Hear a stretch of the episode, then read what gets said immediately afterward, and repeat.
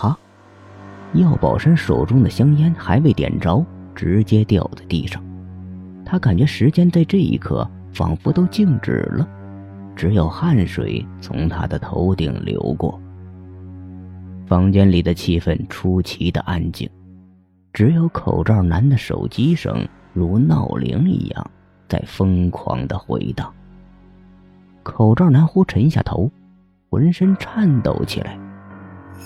桌子旁的胖子动作也停了下来，低下目光，顺着铃声的方向转过头。方墨屏住呼吸，手中也渗出了汗水。同样作为催眠师，他也为药宝山捏了一把汗。他知道，如果现在铃声不马上结束的话，口罩男马上就会从催眠中醒来。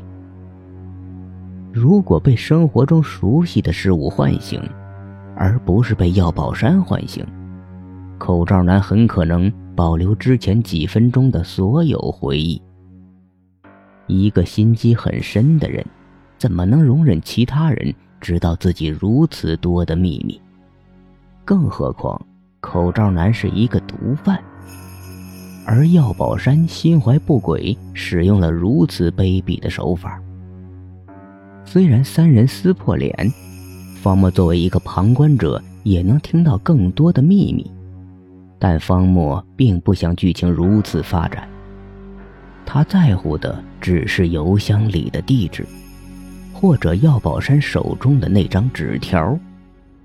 可手机铃声还在不停地回荡。房间里的药宝山与门外的方墨一动不敢动，身上关节部位的衣服全部浸湿了。他们知道，现在任何响声都可能干扰口罩男意识的恢复。口罩男还在铃声中挣扎，可正如铃声中唱的那样，我想重置我自己。口罩男就要重置自己了，就要重新睁开眼睛了。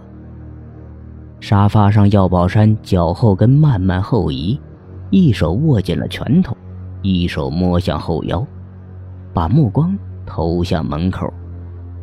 他在与时间对赌，如果唤醒口罩男的是铃声，而不是他，他就要考虑另外一种策略了。